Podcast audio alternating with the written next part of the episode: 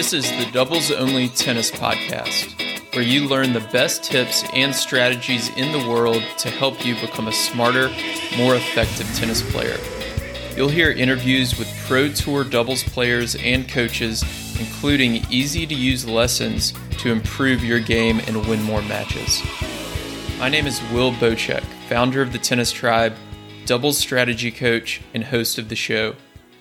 Hey, everybody, welcome to the show. Today is our first ever episode with three people on. Uh, historically, it's always been me interviewing one other person at most. And today we have Tennis Tribe writer and social media manager Hanlon Walsh on, uh, as well as somebody who we've had wanted to have on for a while, um, Blair Henley, who is a writer, a broadcaster. What, what do you what do you say you do when people ask Blair? It seems like you do everything in tennis. I usually say I work in tennis media and okay. people still are confused by that but but if i try to like actually explain it they're more confused so tennis media is sort of the big umbrella okay but for people who don't know so you travel to tournaments you interview players uh, after the matches in front of all the fans uh, you get the fans going you do trivia questions uh, between sets, uh, which you did at the Dallas Open last week. And I wanted to ask uh, real quick about that. And I, I, need you to be honest with me. I didn't see anyone miss a single trivia question. Are you telling them the answers before? See, this is what happens when you have two like hardcore fans who are actually there for multiple sessions. So here's the thing. I, if somebody walked up to me that I didn't know was like, do you want to do this thing on camera on a microphone in front of a stadium of, you know, 2,200 people? I'd be like, absolutely not. so, in order to sort of sweeten the pot, I explain what the prizes are. And then I also say, should you desire assistance, I also might be able to provide that for you. I knew there was a system. That sounds fair. I think I would uh, want to know the answer as well. No, so learn. um, so, uh, w- so when you say tennis media, uh, tell people a little bit more specifically. What are the, all the things? So, you're at the tournaments doing what exactly? Yeah, so I think it, it just really depends on what the tournament hires me to do. Um, okay. Usually, like I will tell you, at the Dallas Open, I was doing all the things. I was writing for the program. Mm. Um, I did not anticipate them like actually putting my face on said program, but when I realized, yeah, I saw it a few days when I was there. right, I was like, okay, I need to actually like this needs to this needs to be better than put the Blair know. signature on it. right. I was like, okay, well, I need some effort needs to go in here. um, so did the writing side of things. Um, did all the on court uh, stuff, and in Dallas, as you mentioned, that did include more than your average fan engagement stuff. Um, a lot of tournaments, for instance, I'll be in Indian Wells, and it's every once in a while we have you know a sunglasses giveaway that we throw out into the stands. But for the most part, it's it's pretty clear cut. I write the bios for the players. I introduce them i uh, depending on what court i am and what tournament i am at i often play sort of the stage manager role as well make sure the player does not barge onto the court when the tv cameras aren't ready i've gotten okay. to know a lot of camera people in my time which is actually yeah. one of the it's one of the weirder parts of my job but one of the parts that i really thoroughly enjoy is that i like know all the all the camera people like hey yeah. see you it's been since you know cincinnati last year because you have to often it's just the camera person who's given me a sign that okay it's time to say and now let's welcome our players to the court please welcome blah blah blah so okay. yeah so many tournaments it's very strictly put the players on do the post match interviews keep the crowd engaged let them know when the next match is coming and then do it all again um, some tournaments like more fan engagement some tournaments like me to write and then some tournaments i do social media um, mm-hmm. cincinnati would be a good example of that where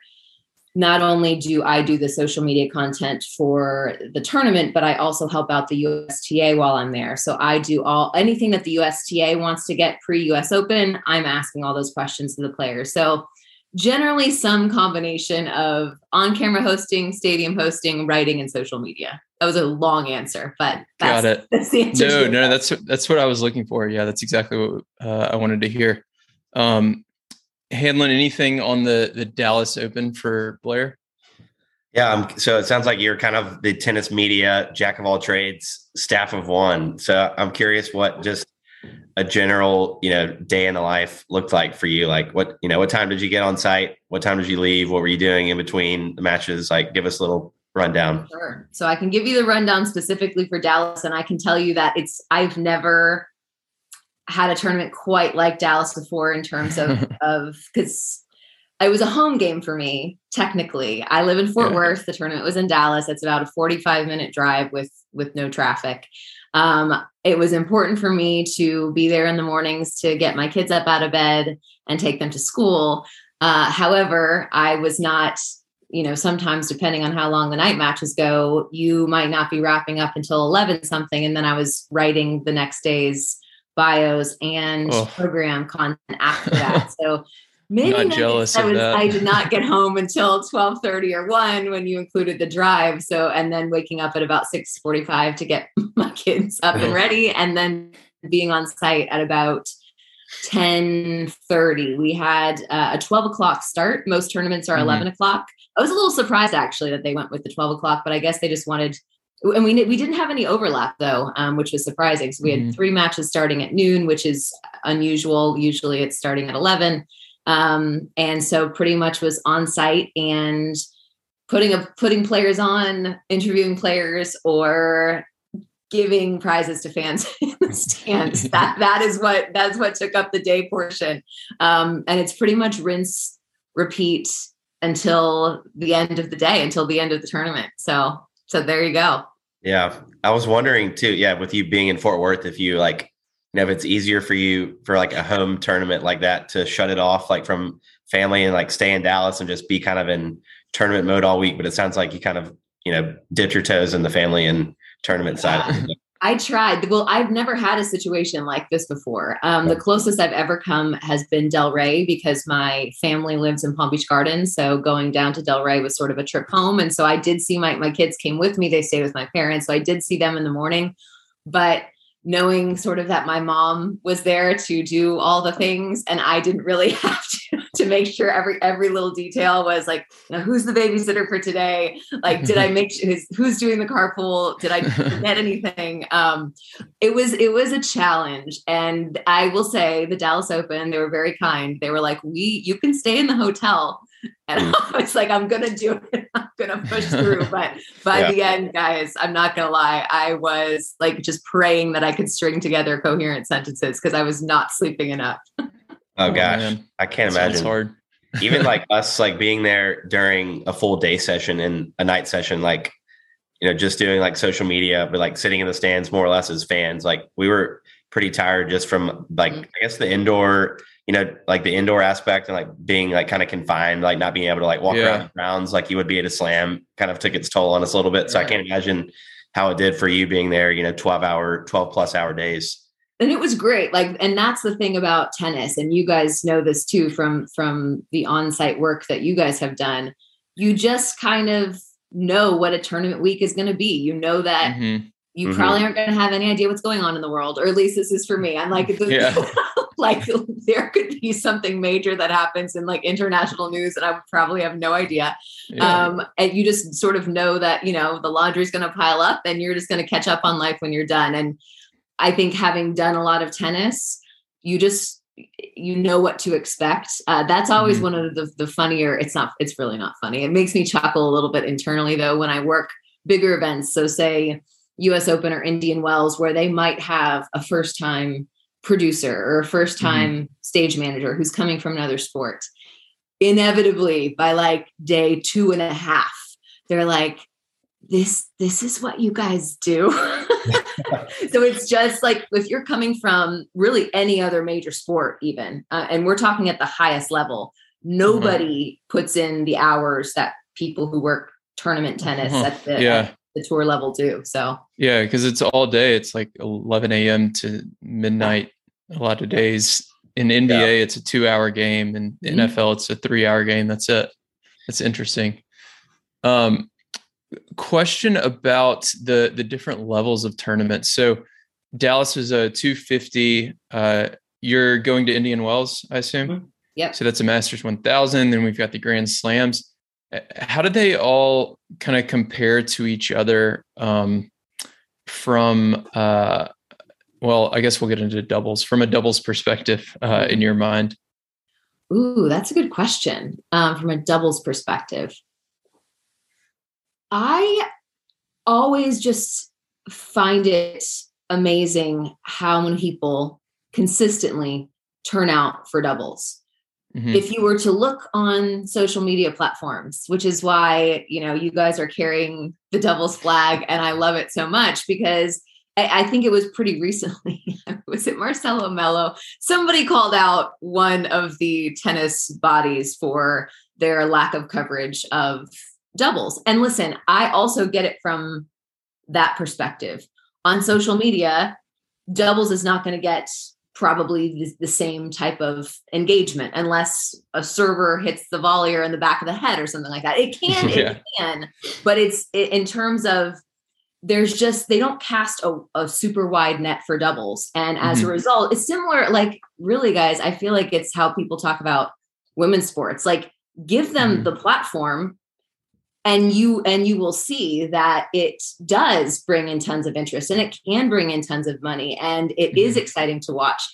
I think all those same things are true about doubles. Um, i just think people don't necessarily cast a wide enough net in terms of the coverage of doubles. Um, so i think maybe mm-hmm. some of the same issues are to me are present sort of in in both areas. I think they're they're comparable to me.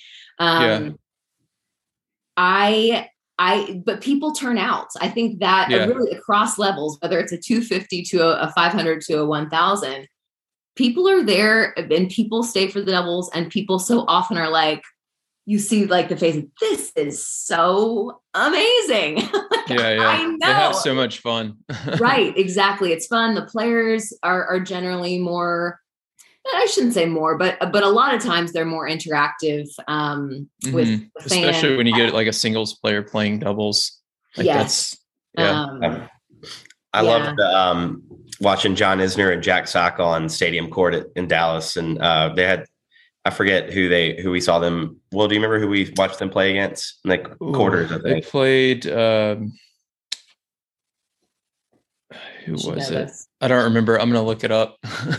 I think it was, was Withrow. It?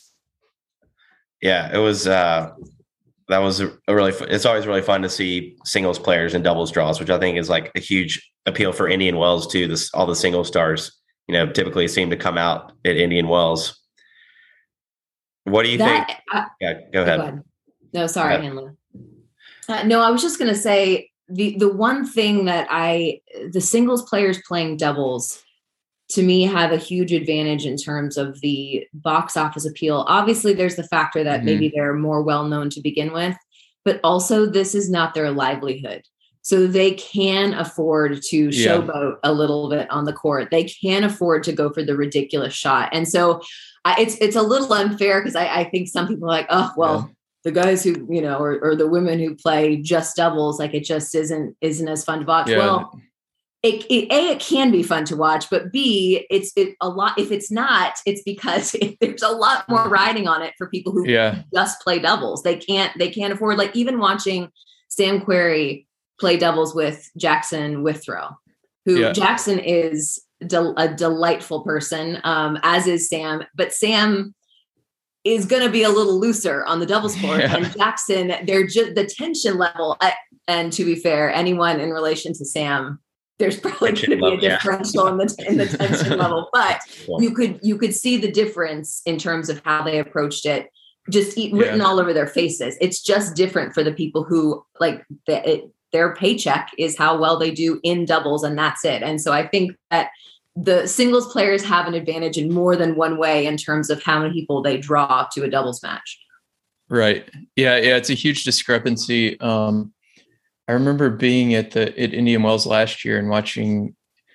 I think Coco was playing with uh, Leylah Fernandez, um, and it was just a totally packed house on Stadium Three. Uh, and yeah, it's this just like you said. Um, Coco is just having a good time. Her and Leylah are both having a good time, um, and it creates like a better atmosphere. And then there's also more of a buzz and like a story around it because it's like, oh, Coco's playing doubles, Coco's playing doubles because it's like, I guess, so unique. Um, yeah but anyways, I, I looked up uh, who Isner and Sock were playing. So it was Oscar Otte and Blair. We're gonna need your help here because I never how to know how to pronounce these names. Peter, Peter Gojowczyk, my fave. Gojowczyk. Yeah. okay, um, that's they, who it was. They were hilarious, by the way. From the very they they did. I don't know if they were. I, I don't know if they're like traveling to some tournaments together or, or what the deal is, but they were like joined at the hip for the whole week. So it was neat to see them uh, you know, get to play together and the, the Germans stuck together uh, in Dallas for sure. Yeah. So, uh, speaking of, of the different players and their personalities, who have been some of your favorite or, or most interesting interviews? Uh, and then, second part to that question, how do the the top players, so like if you interview Federer and Nadal or Serena, um, how did they compare to some of like the younger players? Ooh, good question. Um, so my favorites.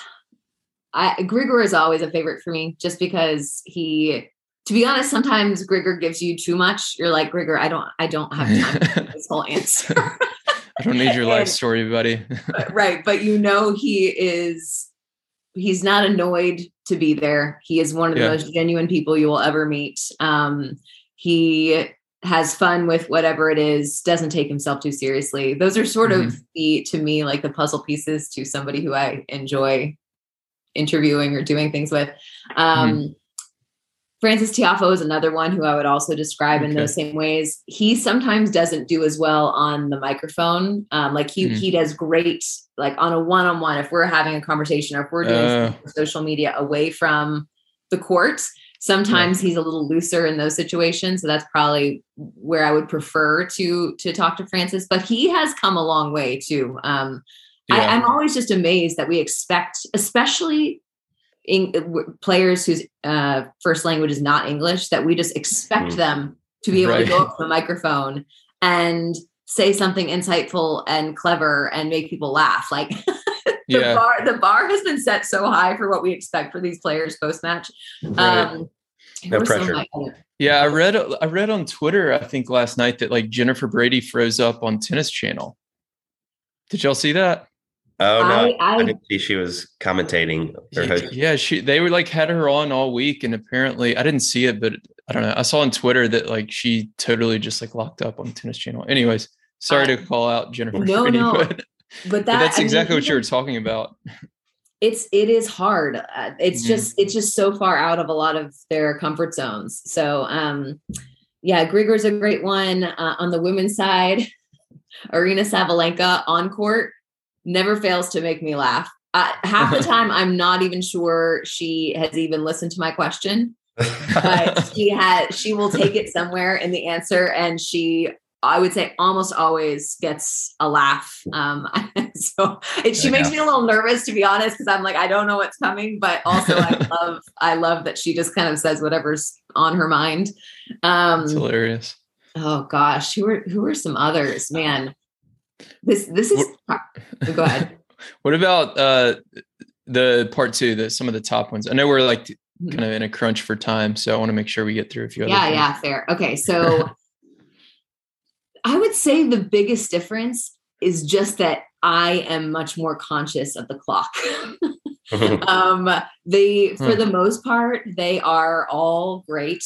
Um, but they are perhaps more conscious of the clock and i am more conscious of the clock and i also sort mm. of have to have like my my peripheral vision has to be working overtime because often there is a uh, comms person somewhere in my sight line who's going to be doing doing the rapid up road. signal yeah. yes because you know my job is to get as much as i can um, and their job is to to make sure that there's a stopping point so um, i but you in my opinion, being respectful of the time will eventually get you more time. And so it's always mm. my goal to not push it. Um, sometimes it just happens if, you know, say you get a player who's just feeling talkative that day and you've used three minutes and asked one question.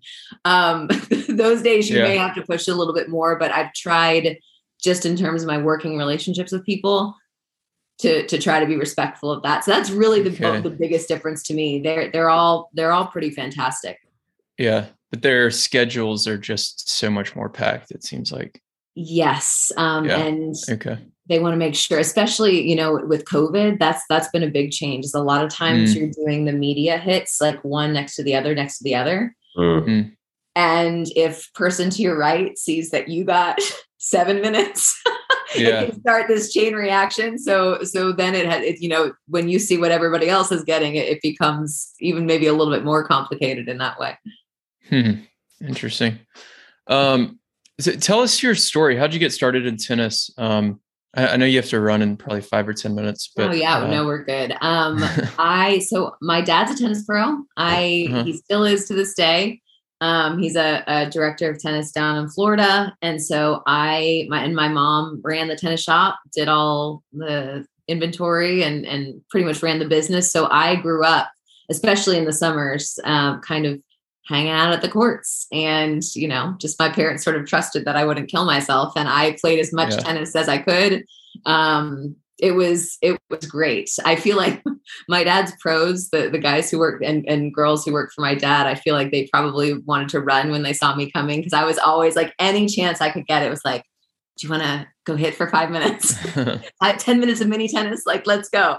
Um, no, but for the most part, they were fantastic. So I I grew up around tennis, um, and then was in Florida for most of my formative years, which is obviously a super competitive USTA yeah. section. Um, played tournaments there. Was sort of a late bloomer. Have liked to volley. Have a one-handed backhand.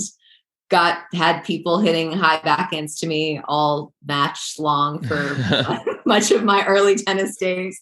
Um, but anyway, once sort of everything fell together, um, you know, decided to to go the college route and ended up at Rice University. Absolutely loved it and but was not sure afterward what I really wanted to do with my life. um, taught some tennis immediately after, uh, worked for my dad for a little bit, and then got a job kind of developing a brand new club in Houston.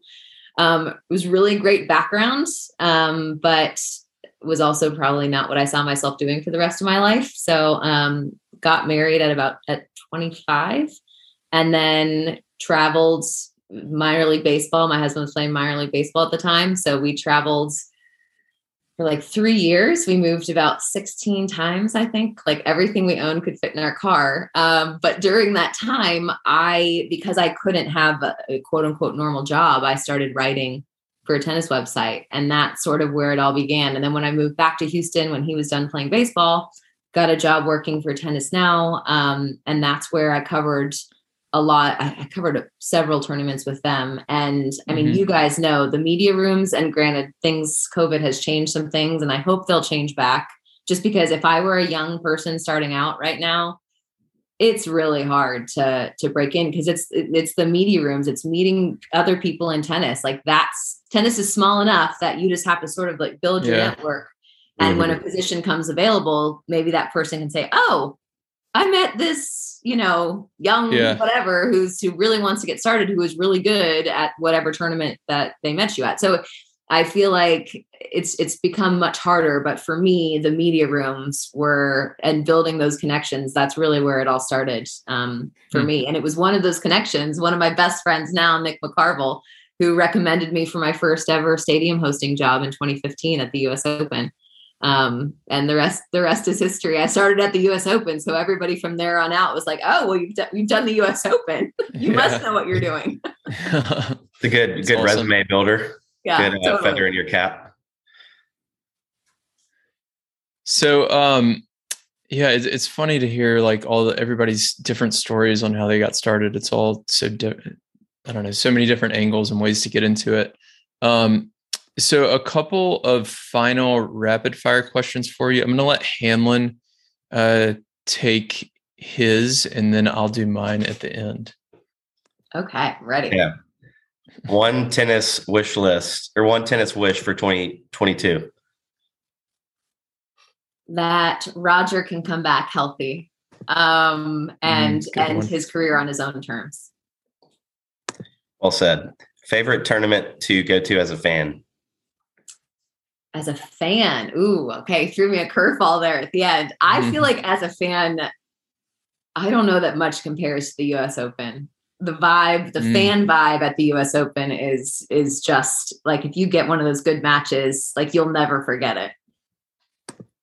Best under the radar tournament or host city? I don't know if it's under the radar, but I would preach from my soapbox that everyone should go to the Hall of Fame Open in Newport in July. Uh, Mm. go what the tennis now, especially now that they've resurfaced the courts, it's like we had really solid tennis. It was fun to watch. Um, you can go to the museum, you can see the induction, go to the Hall of Fame Open. Always been on the bucket list, so we'll keep that in mind. And then last one for me: Who's your dream mixed doubles team? Hmm. Can it be past? Are we just talking about active players here? It can be It's any, anybody. Yeah. Okay. Oh my gosh. There's just so many options. I have like what my, my tennis player Rolodex is is Do uh, like may, maybe a top three or like three from each side. I mean, I okay, so this is gonna be really random. And then perhaps there's some recency bias here. And I uh, don't even think the doubles would be any good, but uh Delpo and Gabriela Sabatini. Mm. Ooh, that's a good one. Talk about crowd crowd favorites. That would be a There you packed, go. packed house. Sentimental, yeah, sentimental favorites. I'll go for it. Well, I think that was that was it for me. Um, so follow up to one of Hanlon. So for your favorite tournaments, have you been to most of the international tournaments as well? I wouldn't say most, but definitely some. Okay. Um, what about uh, Aussie French Wimbledon? Have you been to all three of those? I Okay. have. Yes. Um, what is your favorite tennis book? I this is probably going to be a cliche answer, but the inner game of tennis. It's hard to It's a good it. one. yeah, that Um, the There's a reason it's is still great. popular. The uh, the other tennis book, and I can't say that I've read all of them, but the other one that I feel like I read and I was like, wow, that's quite quite a story. Is um, oh my goodness, am I going to blank on um, Andrea? Shoot. um hang on no uh i even I know can the look name it of, up now. of her foundation um this ring a ring a bell to you andrea Jaeger. there we go thank you Oh. um, she was a prodigy back in the day and has a really fascinating story and has pretty much dedicated her life to um, helping kids so it's- it's really fascinating story That's awesome. Awesome. Yeah. What's uh okay, I see it here. Yeah. Cool. We'll link to that in the show notes. Um what's your favorite uh non-tennis book? favorite non-tennis book Or it can be a genre or I really liked uh, Consider the Lobster. Um, it Hmm. was a collection of essays. Um, yeah, so the, the whole book was a collection of essays, but it was I I thoroughly enjoyed it, and it's one of the ones that I don't know. I feel like I could read it multiple other times. It's yeah. great. His, so his um string theory is my favorite tennis book. nice. Uh David Foster Wallace. Yeah. Did, did he, isn't he the Consider the Lobster author? yes. Okay. Yeah. Well, I thought, I thought I had that. that's that's where I'm. Gosh, it's been a while. Um, did he? Did he was? Did he write all the essays in there? He's definitely in there. I don't know. I- he Um, may not have written all of them. so that's that's the question but yes i i there's there is a tennis uh, essay in there by him so yeah Oh, okay. enjoyed it Got it. Um, and then last question, and we'll let you go. Uh, it's kind of broad, but take this from any angle you'd like. H- how do we grow the game of doubles? I think we touched on it a little bit earlier. I, I Mhm. think that whether it's tournaments or the tennis governing bodies, I feel like they have to trust the product. Uh, And we saw, like, even at the Australian Open, there was perhaps some distrust of the product or that the Yeah. product could carry itself. Um, and I Mhm. think that in doubles, to me, that is key. Is you have to before doubles can reach its potential, people have to trust that there is potential to be reached. You know what I Mhm. mean? Um, and so for me, I think that that is big. Um, and I don't know. I, I, I do think it would be huge. Like Jack Sock playing doubles, a great thing for doubles. Nick Kyrgios playing Mhm. doubles, also a great thing. Uh, there, Mhm. you know, the the few, you know, I mean, like the Bryans were a doubles team. That's what they did was doubles, but they were they also sort of understood the the show aspect of it. Right. Right. I would love it if and and some some doubles players do this, but I I just it'd be so great if more doubles players could embrace Mhm. making it a show. And and that's easier said than done because if my livelihood was Yeah. riding on whether or not I won tennis matches, uh, if I felt like something might distract from that, I'd be like, heck no. But I, I do think it can be done. I think it just sort of has to be normalized and encouraged. Um, yeah.